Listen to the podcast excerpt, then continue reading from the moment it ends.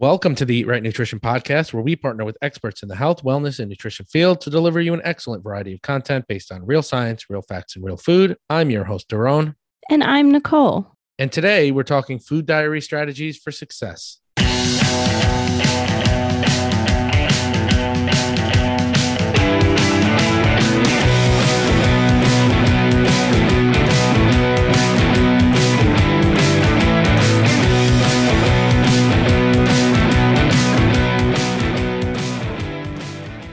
Ladies and gentlemen, welcome to episode number 94 of the Eat Right Nutrition Podcast. Today, we are talking about different strategies to track your intake, why they're important, some pros and cons, and how to determine whether or not you are the type of person that should even use a food journal or food diary and track your intake. And if you're not that person, what are some alternatives?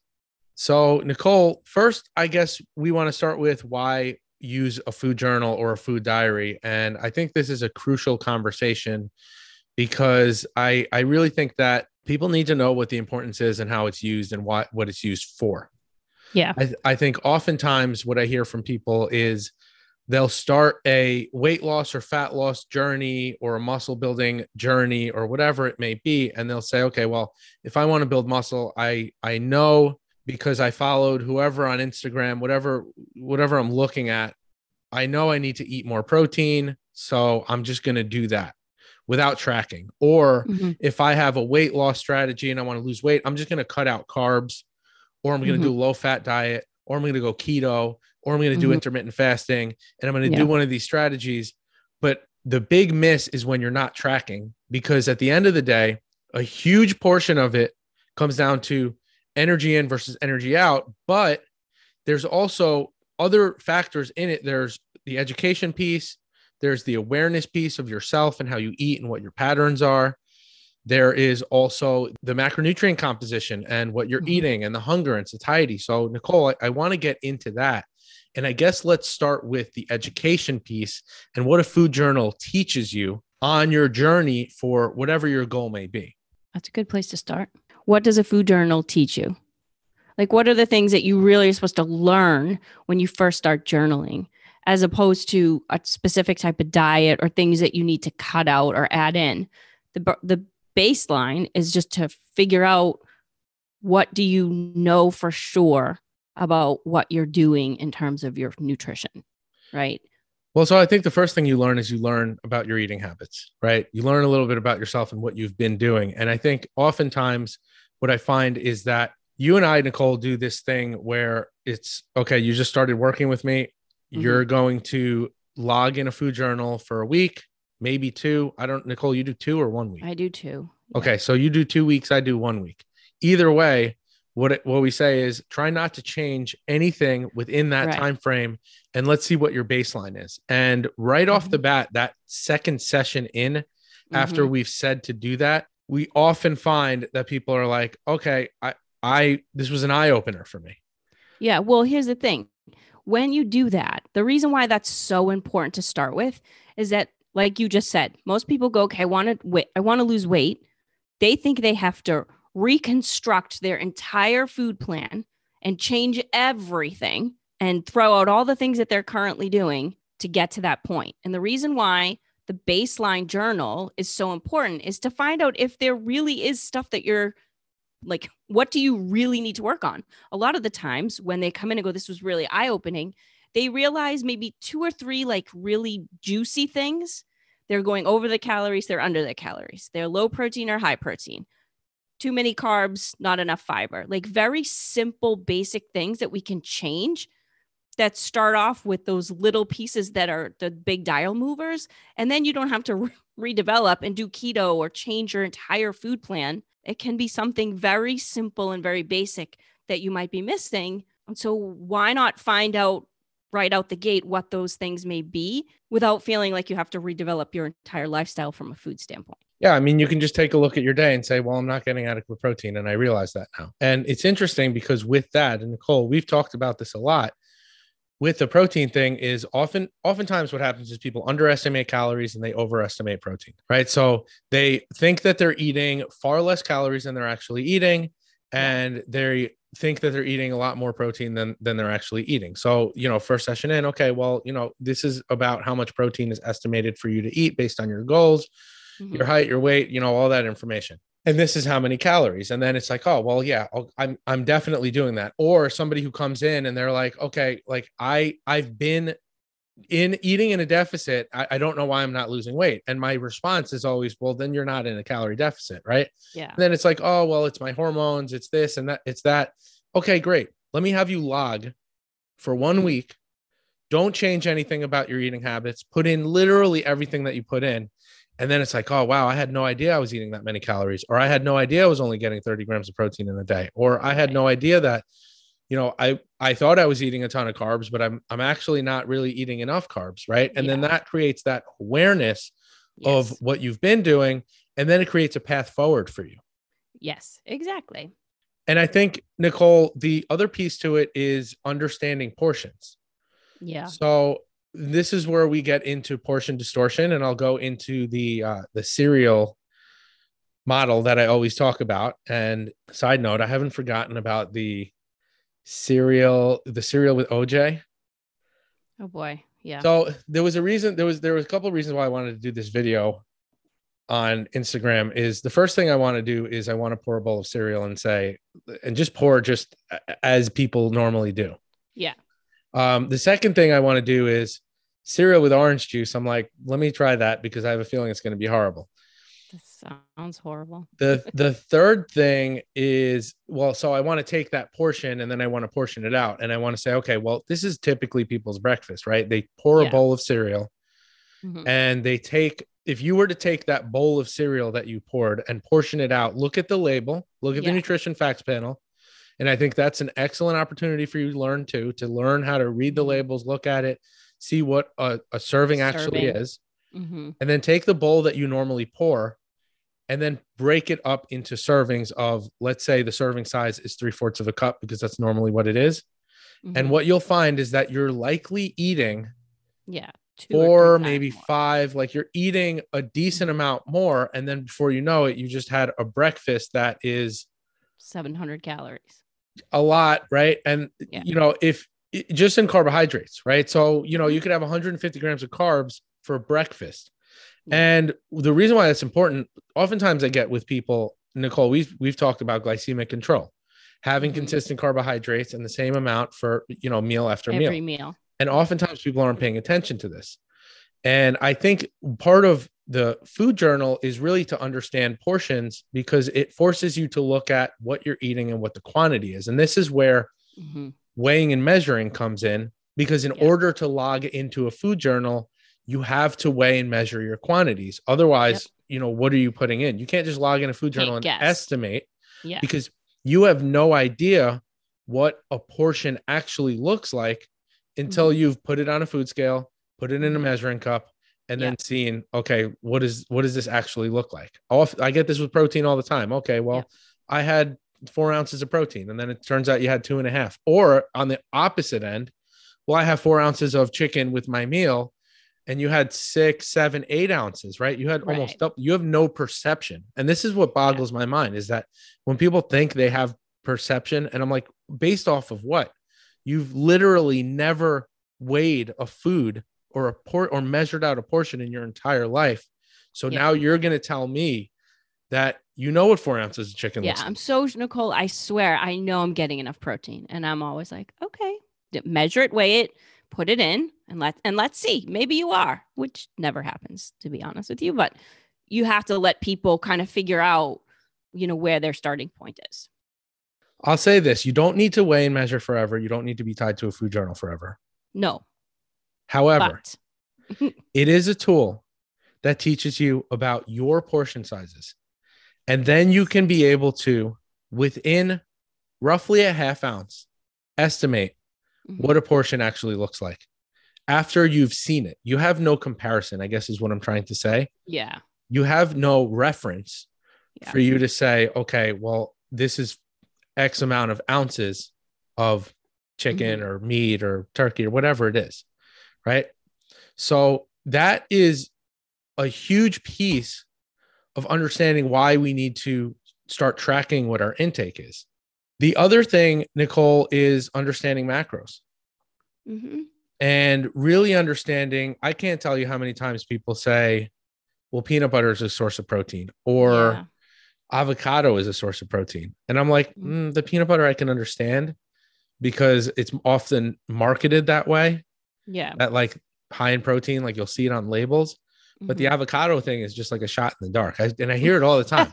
and I feel like it's probably because people perceive avocados with it has like a health halo on it. Like, it's a oh, well, healthy option. it's a healthy option. It's healthy food. And it is, it's predominantly monounsaturated fats, which are great, but there's virtually no protein in it.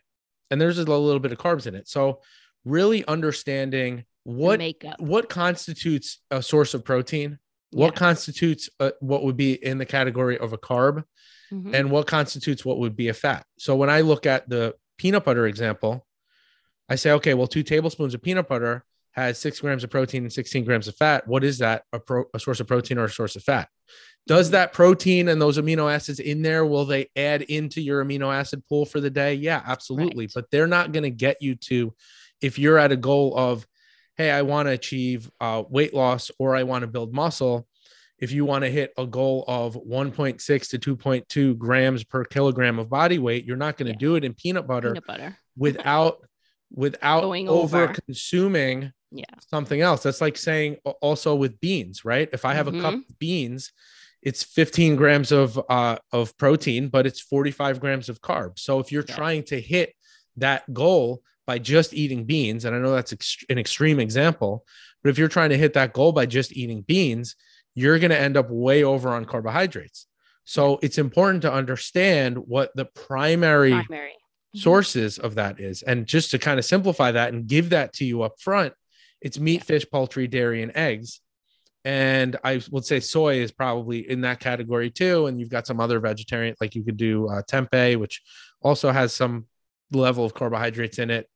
Uh, and then you can do um, what is that? Seitan, which is uh, wheat Yep. gluten Tofu. right so so there are other sources that aren't animal based but typically speaking your animal based foods are going to be the highest protein composition and also the most favorable amino acid composition for uh, the results that you're looking for either in the gym or with weight loss and, and things of that sort but understanding macronutrients and really being able to put your meals together and coming up with a strategy of okay well how am i going to fit X amount of grams of protein, carbs, and fat per meal. And then how's that? How does that look in terms of calories? I think one of the other important things that you're learning when logging in a food journal is you're learning how your macronutrients equate to calories, right? So I say this all the time for people who just focus on calories. Nicole, you and I have we've talked about this. Mhm. For people who just focus on calories, let's flip that conversation. You don't need to focus on calories at all, right? Mhm. And there's various reasons why we don't want you to just focus on calories, which we'll get into in a moment. Mhm. But let's flip that and let's say focus on macronutrients because the macronutrients are always going to equal what your calories are. So yeah. if, If, you they're br- balanced. if they're balanced, but if you let's say if you structured it in a way and you Yeah. break down your calories into their respective macronutrients Mhm. and then distribute that throughout the day, you're going to have far more success and you're going to have success from a standpoint of hunger and satiety. And I think that's the biggest piece. Oftentimes, and I'll say this up front, you're going to lose weight in a calorie deficit, regardless of what your macronutrient uh, breakdown looks like. You could be eating high fat, low fat, high carb, low carb, moderate carb, like low protein, high protein, you're going to lose weight. The question is going to be how hungry are you going to be throughout the process? Can you maintain it? Are you satiated after, after your meals? Are you hungry soon after your meals? Are you hungry before your meals? Yeah. Right. We may even have to, in some cases, adjust and say, well, maybe we have to cut back your fiber or cut back your protein a little bit because you're feeling too full right now. hmm And are you going to be able to comply and are you going to be able to adhere to that program given your macronutrient composition? So, this is why I'd rather focus on macronutrients rather than calories. The other piece to that is you don't just want to lose weight, you want to lose body fat, hmm right? You don't want to lose muscle. Muscle is something that we either work very hard for or something that's going to keep our resting metabolism elevated. So, eating adequate protein, focusing on your macronutrients is an important strategy in your process. And I think the food journal, from a standpoint of even really understanding your hunger and satiety cues, you don't just have to keep a, a journal of food in that process. You can keep a journal of my satiety, right? You can rate it one to five or do it however you want and say, okay, this is how I felt after this meal. I felt stuffed. Or this is how I felt after this meal. I felt like it it was fine. I was a little bit hungry after this meal, but I can, mm-hmm. which is what we're looking for typically when you're doing fat loss. Like we'll say, okay, we'll stop at 80% full. And really, yeah. the food journal will help you to understand what that 80% looks like. The other piece, Nicole, is tracking your cues or your triggers, like what causes you to eat certain foods and what what kind of establishes certain patterns for you. Yeah. What like is it um is it an emotional hunger? Is it a physiological hunger? Like there's different reasons why we go for different types of um, like salty, sweet, savory, things like that. I think the biggest piece with journaling from I, I'm someone that I like ever I like everything. I want people to stay within their calories. I give a calorie range and then hit their macros and I want to know every single thing about their satiety because hitting your hitting balanced meals like you were talking about equal protein carbon fat for each of their meals. Everybody's satiety level based off of the meal choices. You know, we always talk about people asking for, can I just give me a meal plan? Tell me exactly what to eat. Like, break that down for me, Jerome, and tell me exactly what, what those meals look like. The reason why we don't do that and they don't work is because there's only so many people that can follow something like that and eat the same thing with that track and feel satiated to do it long term. Eh, there's very few people, but there's some people that might be able to do it for a period of time. So the goal is when we start figuring out what your food options and makeup is like for each meal, that you're satiated after each meal so that you can do it long term. So, for example, if Daron likes chicken, broccoli, and brown rice, and he feels completely satiated and full and yet like he's got yummy in his belly, but there's a little bit of hunger after, but he can surf that hunger for a couple hours till his next meal. That's a great balanced meal for him. For me, I can eat that and 20 minutes later, I'm still hungry. So it's not that that's not a healthy, great option, but for me, it might not create the same satiety. I may need something like chicken, broccoli, and some pasta, or I hate broccoli. So I do chicken, green beans in my jam, and some cheese instead of you know, it depends on what your satiety levels are. And that makes me feel full and yummy, and I can surf my hunger till my next meal. So you have to be aware that the reason why we're trying to figure out what your your makeup is of each meal not just from an education piece from the nutrition side of things but also from a satiety place that you can do it long term so that this is something that you actually learn how you as the individual eat and how this is something that you can implement as a lifestyle long term. Then you can start to, like you said, Daron, as you start to figure those things out, you know what your go to meals are. And that's how you create your individual quote unquote meal plan or lifestyle. And now you don't have to, you may not have to journal in a MyFitnessPal type app long term because now you understand exactly what your meals look like and what really works for you. And the ultimate goal is once you get to a point where you're like hitting a groove and losing weight, you can start to pull away from journaling. I know we're going to talk about this more, but that's the ultimate goal is to then create that trust in yourself that you know how to pick your meals and put them together and start living without constantly have to journal every morsel of food that you put in. So there is a long-term goal is to start off to learn, to become aware, all the things that you're talking about, practice those things and then eventually pull away so that you can, you know, live a healthy, balanced life. I didn't want to interrupt you, but I'm still stuck on the fact that you hate broccoli. and uh, my heart is broken. Oh, yeah, I'm not a broccoli girl. I mean, I'll eat it, but it's not my favorite, I guess. You know what I feel like with broccoli? I like to eat broccoli and pretend I'm a dinosaur. Are you serious? yeah, and then I'm just I'm Wait, just does, like do dinosaurs away. eat broccoli? No, but they eat trees, and the trees are so little compared to the dinosaurs. They're so big. That's where the big cedo little broccoli tree. I Big get it. I'm just, I'm just chomping on trees. You're a big dinosaur chomping on trees. Oh. I'm a giant dinosaur. I don't know why. Like chicken broccoli and ziti is a big thing in my like growing up, but I'm I'm not a bro- uh, I'm green beans, Brussels sprouts, Brussels sprouts. Forget about it. What about broccoli rabe? I feel like that's an Italian thing. Mm-mm. I know it's not my thing. Chicken broccoli and ziti is huge. My grandmother used to make that all the time. Well, then we're not friends anymore. All right, I'm sorry to disappoint you. All right, moving along. so I, I want to get into accuracy and I want to talk about logging and I want Yeah. to uh, talk about what should go in your journal. And the answer is really everything. Um, Every all- lick, every bite, every taste. uh, you- everything you drink, alcohol, uh, what goes into your alcoholic beverages, like uh, what are you doing on the weekends? We want to see a full snapshot of every day of the week. We want to be able to look at are you in a deficit during the week and not on the weekend because that's often something something that happens. What I, what I will say, and you know, this is interesting. I got a text from somebody the other day, and then I jumped down the rabbit hole of all the information on it. Is uh, accuracy is important and I got, I got a text message from somebody who's like really dialed down uh, it was somebody that i used to compete with who was like all right i am i'm drinking branched chain amino acids. And he wasn't asking me like what's your thoughts on branched chain amino acids? He's asking can i overconsume them from a calorie standpoint? Mm-hmm. and i said well yeah there's calories in them. You can essentially with your amino acids you pretty much have a slightly different uh, calorie number like a slightly different amount of energy that comes from each amino acid right? So for some it's like six for some it's four for some it's 5.5 uh, and then we can just look at that and say okay well we can round that and we can just count it as protein.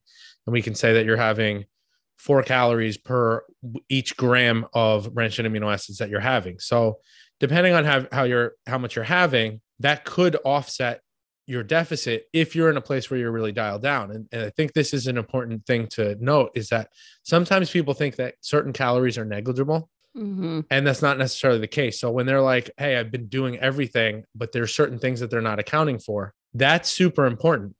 And with the branched chain amino acid example he was doing four scoops of, of BCAAs and that was amounting to eight an, an additional 80 calories a day. Now i give people a leeway of about 100 calories anyway. Like I, if i'm giving you Yeah. 1800 calories you're between 1700 and 1900 Yeah. so now you add in that extra 80 and if you're above by 100 now you're above by 180 Mm-hmm. so it's important to to note that that is an important part of the process. And then I kind of just gave him, I left him with this. I said, listen, this is just some arbitrary number that I'm just going to come up with, but it sounds right to me. If your branched chain amino acids are equivalent to greater than 60 calories of your day, then you probably want to scale back. And or maybe you want to use a uh, a product that is going to because for some people they don't like drinking water they just need some flavor and i totally understand that Yeah.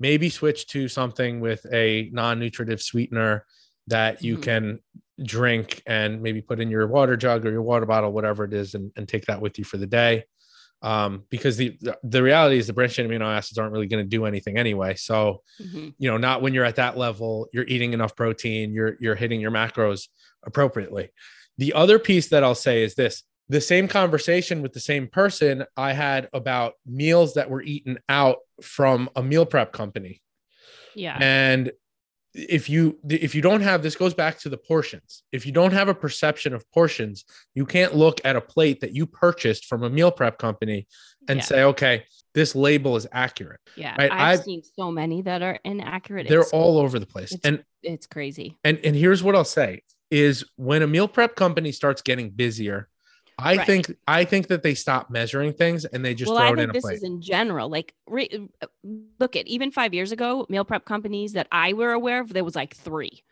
and they were small, and it was a lot of it was just for competitors. They were literally only catering to a small group. Now you can order, and they're they're sending meals from different places, and you know they're not. I mean, a hamburger or what was it? Uh, There was one that I I saw was a cheeseburger that was like 200 calories, and I was like, absolutely not. yeah, maybe the patty not even the close. patty by itself is yeah. probably more than 200 calories at that point.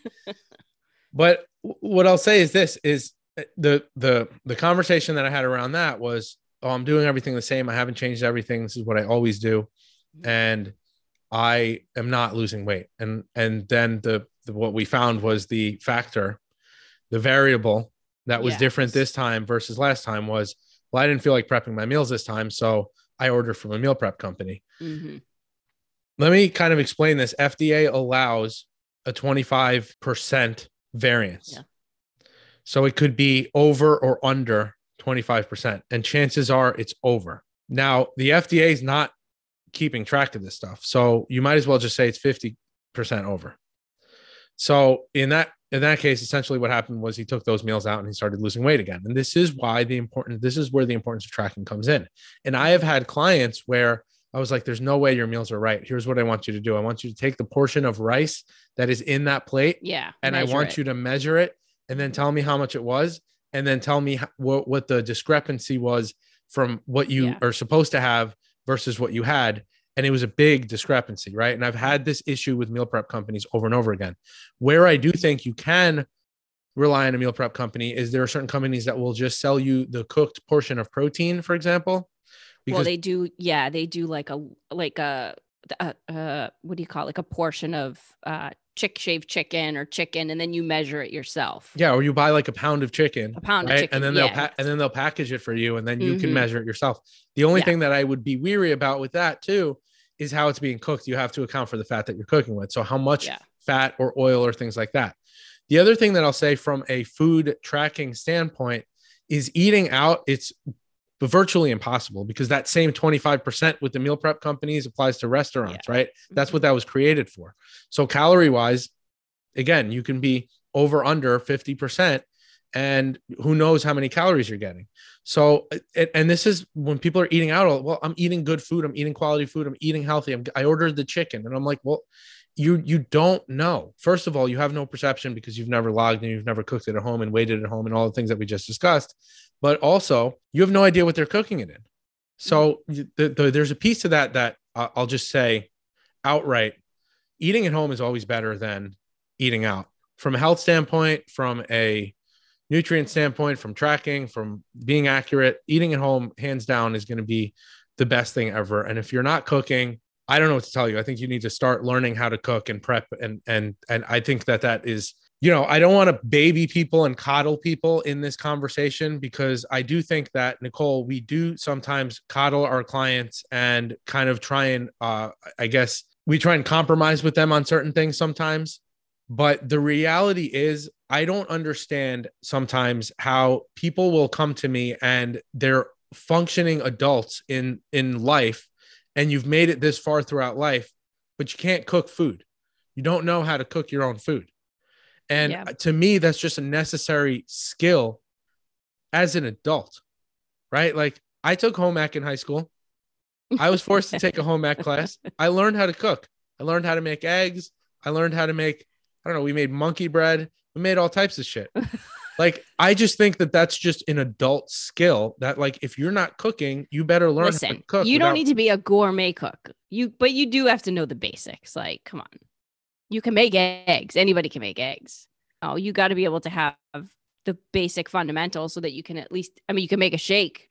We're not talking like I, I'm not. I will say straight out to our listeners, I'm not like as good of a cook as Daron. Daron is an epic cook. I'm. I'm like. I don't really think I'm an epic cook. I mean, You, I I, think fi- you're better listen, than me. I just find a recipe and I follow it. Or I call my Yeah. mom and I'm like, Mom, there I need this go. recipe. But here's the thing. Let me tell you what my mom does. Mom. And my brother and I caught on to this a while Mhm. ago. Is she'll tell you the recipe, but leave out an ingredient. And she'll do it on purpose because she wants you to come back to her. And and because she's just like, Well, I just cook better than you. And she wants us to eat her cooking. So I'll ask mom for recipes, but it's never gonna be as good as she cooks it because she Wow. always I she does I swear she does she does it on purpose. purpose. leaves an ingredient out. That's hilarious. That's so funny. No, I'm not the greatest cook, but I can make the basics. And I actually, I'm very boring eater in that sense. Like I do like the not all the same things, but you know. Listen, if you can't cook, Simple. go on go on allrecipes.com, Yep. type in whatever it is, and go ahead and cook it and learn to cook. And I think that's a useful skill. And I tell people all the time, you need to try new spices, try new seasonings, see how they mix together. You- It's a skill that you learn and develop. You can You suck at cooking now, but if you do it over time, you get better and better at it. hmm I had a lot of practice with cooking when I was in Boston. Yeah. For so, me, you know, specifically, Jerome, make me dinner. yeah. All right. So, moving along with this conversation, I want to talk about how to track and different strategies. And I want to talk about different strategies that don't include a food journal because a food journal is not for everyone. And I Mhm. want to talk about why a food journal is not for everyone. So, the first thing that I want to get into is the different types of food journals that are available and maybe some pros and cons with those uh, technologies or, or the things that we use. So, generally, we're talking apps here. So, MyFitnessPal, first and foremost, the app that we use and many coaches, most coaches use, it's the, probably the biggest, most popular app that Mhm. exists. We use it because we can add people and view their food journals from home. So we can coach people virtually while looking at their journals and we can look at areas of opportunity for you. Uh, some pros and cons of MyFitnessPal is the da- the database is user made. So Mhm. Other users will enter in foods and they will enter them in incorrectly in terms of macronutrients and calories. So you need to watch out for that if you're using that app. Um, MyFitnessPal has implemented a green check, which is a verification. So if enough users verified a certain item, then it's quote unquote accurate.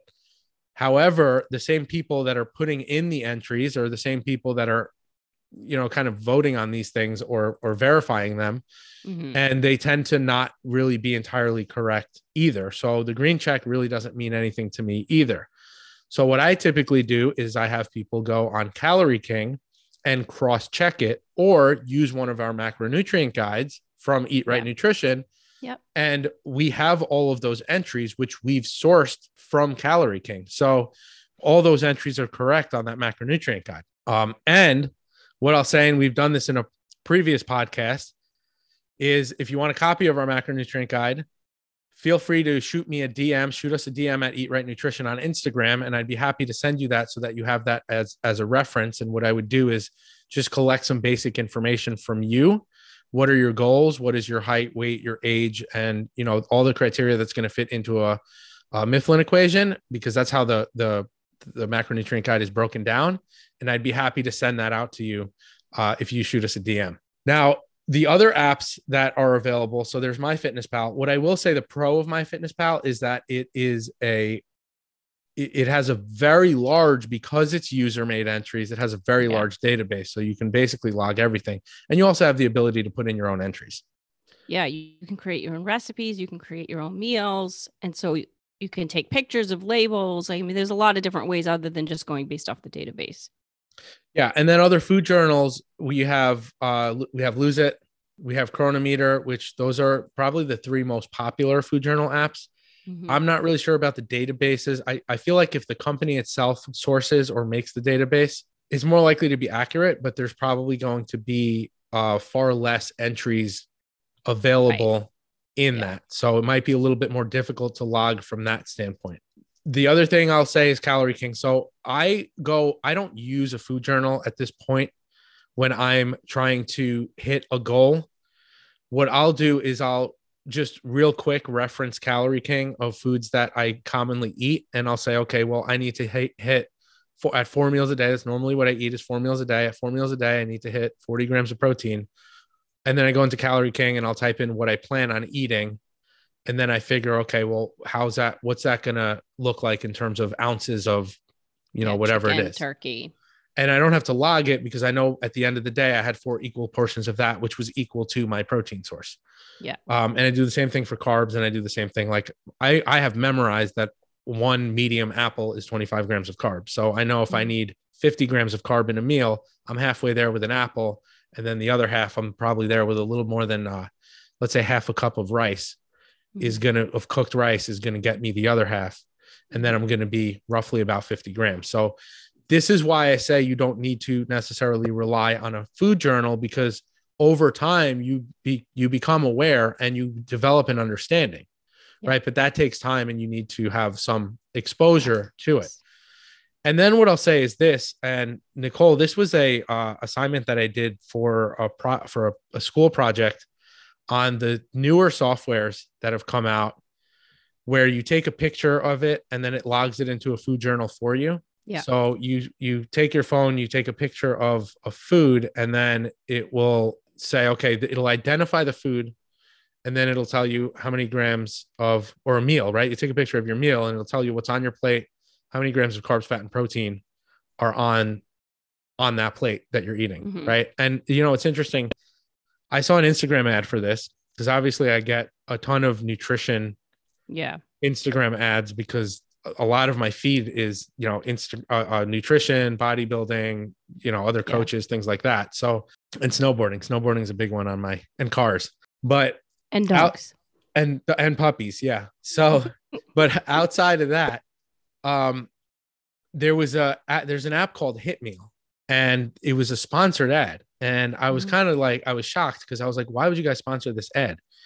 There was a a kind of a frying pan, and it had eggs and bacon on it, and they had scanned it on the phone, and they were like recording this thing, and then it came up with the macros, and it said 46 grams of carbs. Mhm. And I was like, well, it's eggs and bacon. Like, where's where's the carbs? Yeah. So this is this is what I want to say about these softwares. You have to be very careful with new technology. Yeah.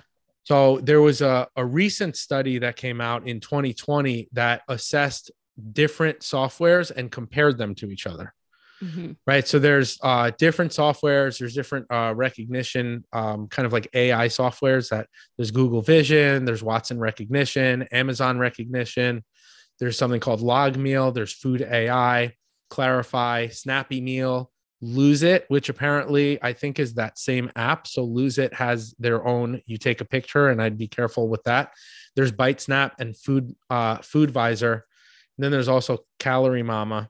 And I was joking with Nicole earlier that if she was an app, she would be she would be called Calorie Mama. So I think we're just I gonna like that. change. We're gonna change her name. He's gonna be Boss Blasi, the Calorie Mama. I like it. I like it.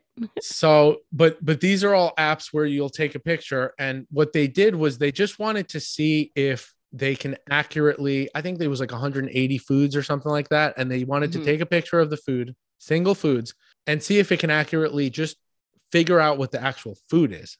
Not Yeah. even not even equating for calories. Yeah. And what they found was 9% was the lowest. So what they did was they took the number of meals that it that it uh calculated, they divided it the like how many were accurate, and then they divided it by the total and then they got an average. So what they found was on average 9% accurate was the lowest, which is horrible, right? You're let's say you scan 100 foods and only 9 foods are yeah. are it can only identify nine foods and 68% was the highest which is still not good for me right i'm like that's not enough and here's the thing is they measured it in different under different lighting at different angles and they got all these different variances so here's what i'm going to say about that type of technology i'm going to say right now don't use it however I will say I do have faith in AI technology and I do have faith in the fact that we will be able to catapult that forward. We're just not there yet. Mhm.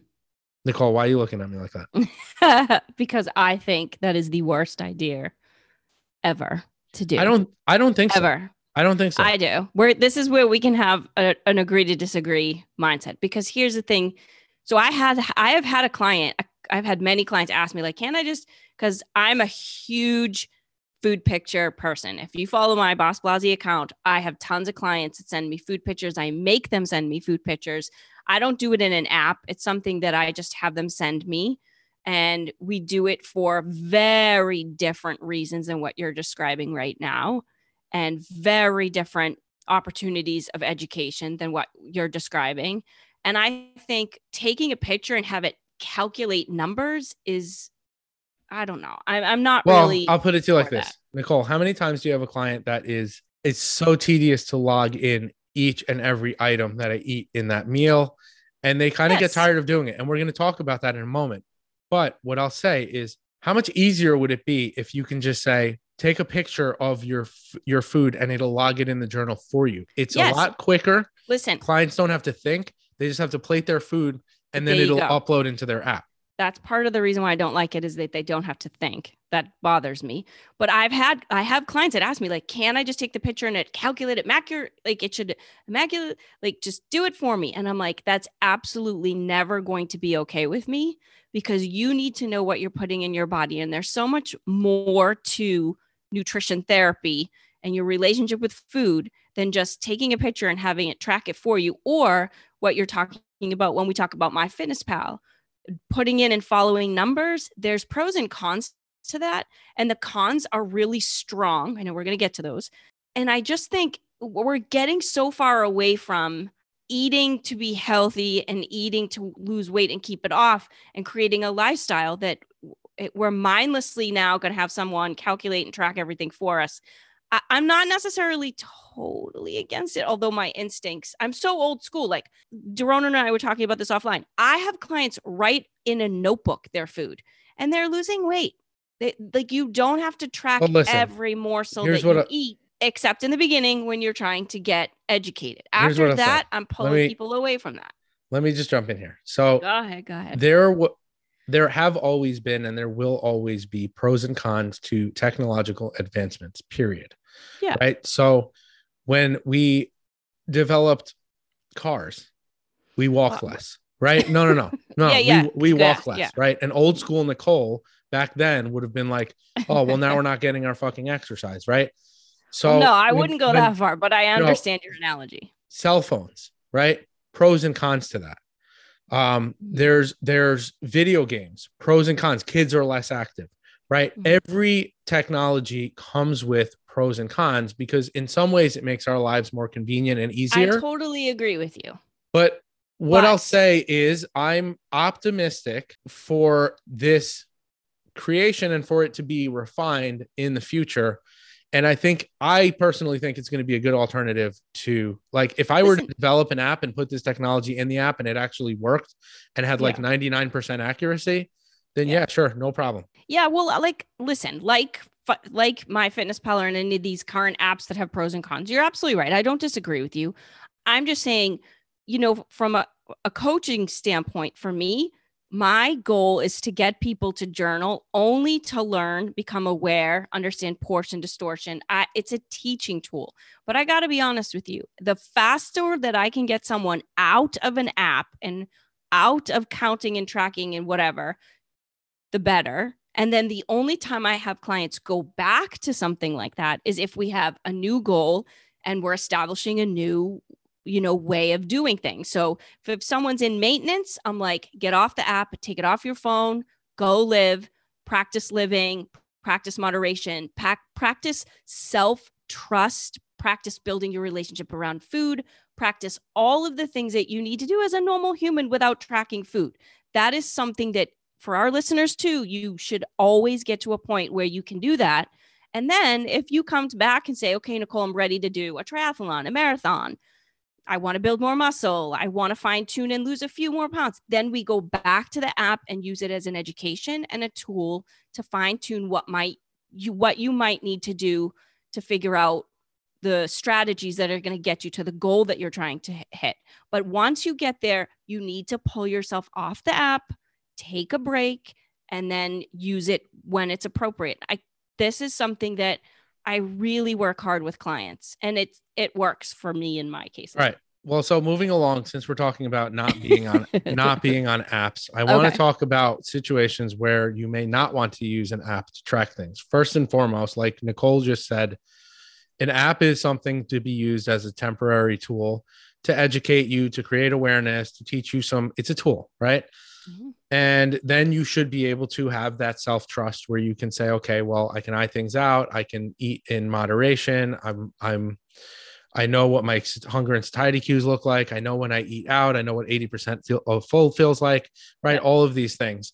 There are other instances, though, where uh, looking at and tracking for some people, yes, although it's a very useful tool, looking at every morsel of food that you put in and every gram, like some people get nuts with it, obsessed. right? It's too much and they get obsessive with it. And that can cause you to develop some disordered eating patterns. So, for those people that have that tendency to do that. And I've had situations where I've told people, like, hey, listen, I don't think a food journal is going to be right for you. Let's find other alternatives and other strategies.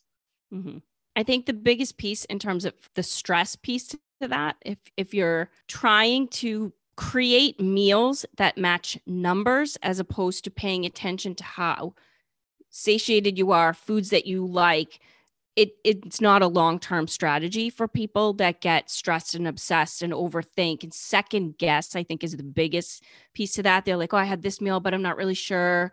Or they get to the end of the day and they have like 20 grams of carbs left and they're force feeding something in and they're they just get way too it becomes too overcomplicated and too cumbersome for them to focus on that. And so pulling them off of an app and just focusing on are is there a protein on your plate? Are you eating two fistfuls of vegetables a day? And really scaling back to something simple and basic um, i think is a much better way to do things. And that's where i personally use pictures with my clients.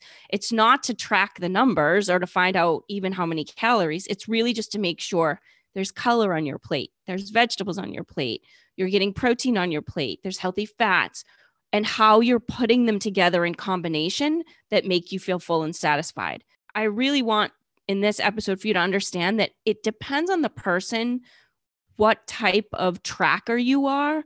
If you're someone that likes to write it on a piece of paper, put it in a uh, you know an app like MyFitnessPal, if you like to take pictures, if you like to just build off of meals, if you just like to track a palm of protein, a fist of carbs, you know, things of that nature there is no one way to do it as long as you're achieving your goal learning something and becoming more aware there's lots of different variations to be successful so i don't want anyone feeling bad like if you're not tracking every morsel of food that you can't be successful that's my so I'll say this to Nicole's point, uh, pictures of meals is something where, and we'll use that in the Eat Right Nutrition app where you can, mm-hmm. where we house everybody's workouts and we also track if they're t- taking pictures of meals, they can just upload that into the app.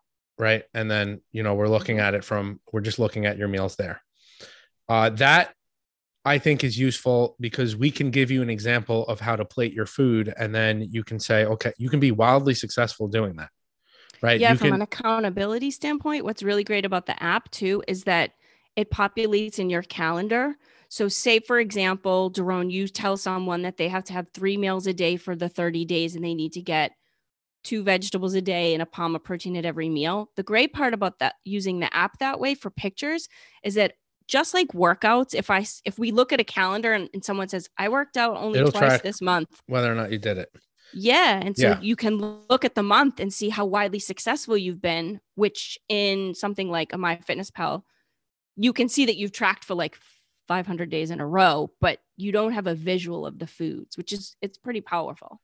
The other thing that I'll say that you can do from a tracking standpoint is doing uh, uh, either a habit tracker or empowerment tasks. So, Nicole, I know you like to use the empowerment task where you're like, okay, these are your empowerment tasks, and this is what I want mm-hmm. you to focus on this week or this month mm-hmm. um, or a habit tracker where you've got the habits listed and then you've got uh, boxes to check off uh, the days of the week.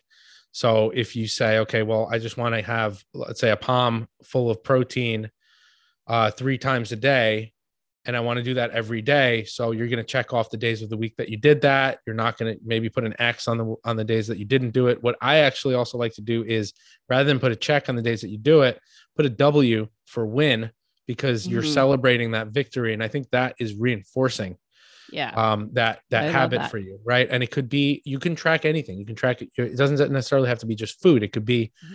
Uh you, i want to hit 7000 steps a day i want to meditate daily i want to sleep eight I hours want, a night i want to get eight hours of sleep i want to have a balanced breakfast in the morning and then we can kind of mat, uh, uh, uh, plan out what that balanced breakfast looks like Mm-hmm. Uh, and then the other thing, and, and this is where I started because I started pre, I think I started pre MyFitnessPal, or I didn't even know it existed at the time. You know what? I did start pre MyFitnessPal because I didn't have an, I, I didn't even have an iPhone at that time. We did paper and pen when I was a dancer. So I, mean... I, I did paper, and the first thing I ever started tracking was protein. And I had uh, the pull out the list from uh, Flex Magazine that told me mm-hmm. how much protein was in one ounce of each meat and or one ounce of each protein source and i would use that and I'd say, okay, well, I just want to at the end of each meal, I'm going to write down how many ounces it was and how many grams of protein was in that. And then at the mm-hmm. end of the day, I would calculate the total. And then I would have basically a sample day of Yeah, which set. made me successful. And what I could say, what you can do about with that that type of strategy too, is you can even write it down ahead of time the day before and plan out the next day is probably an even better strategy Yeah. because a lot of times if people aren't planning if they haven't learned or don't have the tools yet it's a lot easier to, to get off track and like you're trying to like piece it together right on the spot. Yeah. and, and then you look at the end of the day and you look back and you're like I, I missed the target this day. I'm going to try again tomorrow. And then you try the same thing and you're trying to scramble it. And then you Yeah. never get it. And then before you know it weeks have gone by of you doing this. And then you're just like i give up. I can't do it. So Well, that's my whole point about f- knowing how who you are as a tracker. Like, um, if you're someone that needs visualization, like the habit trackers, the empowerment tests for me are really successful because uh, I'm also a bit of a dork when it comes to highlighters. Like, you use the W for wins, I'll use like a pink for a win, a yellow for moderate, and like a green or or a green for a win, a yellow for moderate, and a red for you know, or orange for like didn't meet the goal or whatever when you look at the picture of the week written down, I'll say to someone, circle the protein, X out the, the fiber vegetables, and, you know, star your fat. Either way, the goal is that you still are becoming aware of what's on your plate. You're aware of what you're putting in. And the reason why I also like um, a paper, piece of paper um, tracker is I'll have them write their meals. And then on the sidebar, I'll have them put licks, bites, tastes, you know, um, liquid, and then how they feel. Like on a scale of one to 10, was it a satisfying meal, unsatisfying, you know, stuffed, full, bloated, blo- whatever, like metric? And it is really cool to see that if someone eats, like I said, the chicken, broccoli, and ziti, and they are unsatisfied, and like 45 minutes later, they're looking for chocolate. Okay, we have something we may need to tweak and work on there. Where in a macro tracker with calories and macros, there's no like meter for satisfaction and you you're, you don't have anything to write or compare it to week to week and measure things like that. So again, there's lots of different ways to do it. You can be successful in all all options. So, just to recap, I think food journals or some way of tracking is important so that you kind of have something to measure, something to work off of. Mhm. And it's just a tool for you to use to educate yourself around the foods that you're eating, looking at the compositions, the macronutrients, how many calories you're actually eating in a day, what your habits are during the week versus the weekend. It creates a, a ton of awareness and it gives you guidance in terms of portion sizes, what portions you've been eating, what portions you need to eat. It also helps you to track your hunger and satiety cues. Uh, and you can also track your behaviors around food and what your cues are or triggers are to eat in certain ways. There are multiple different apps that you can use. You can use MyFitnessPal, Lose It, Cronometer, Calorie King. I don't think that the AI softwares are good gauges just yet. I know Nicole doesn't like to use them at all, but I Mhm. I think that I'm optimistic for them to be more accurate in the future. I think technology it's it never ceases to amaze me uh, what technology can do and can accomplish. So I do think as they refine the database and you know add more pictures and stuff and whatever they do to work those algorithms, uh, I am optimistic for that type of technology in the future. I just don't think that it's something that you need to use right now. And if you aren't comfortable with logging or you're somebody who tends to obsess over meals or things logged, there are other strategies that you can use. You can take pictures of meals, you can do a comparison with what a plate should look like or a theoretical plate should look like. I think that's something that is best served if you're working with a coach to do that picture strategy. You can use habit trackers and just check off the days of the week or write a W like I talked about, or you can do a written log where you're just tracking individual macronutrients and then moving on to the next one. So those are all different strategies that you can use. Pick what works for you is really the most important take home message of Mhm. anything that we ever talk about. You have to do what's right for you. You have to do what you can stick to in the long term. And on that note, if you enjoyed this episode, click subscribe, give us five stars, write a review, share this with a friend, and you'll hear us next week.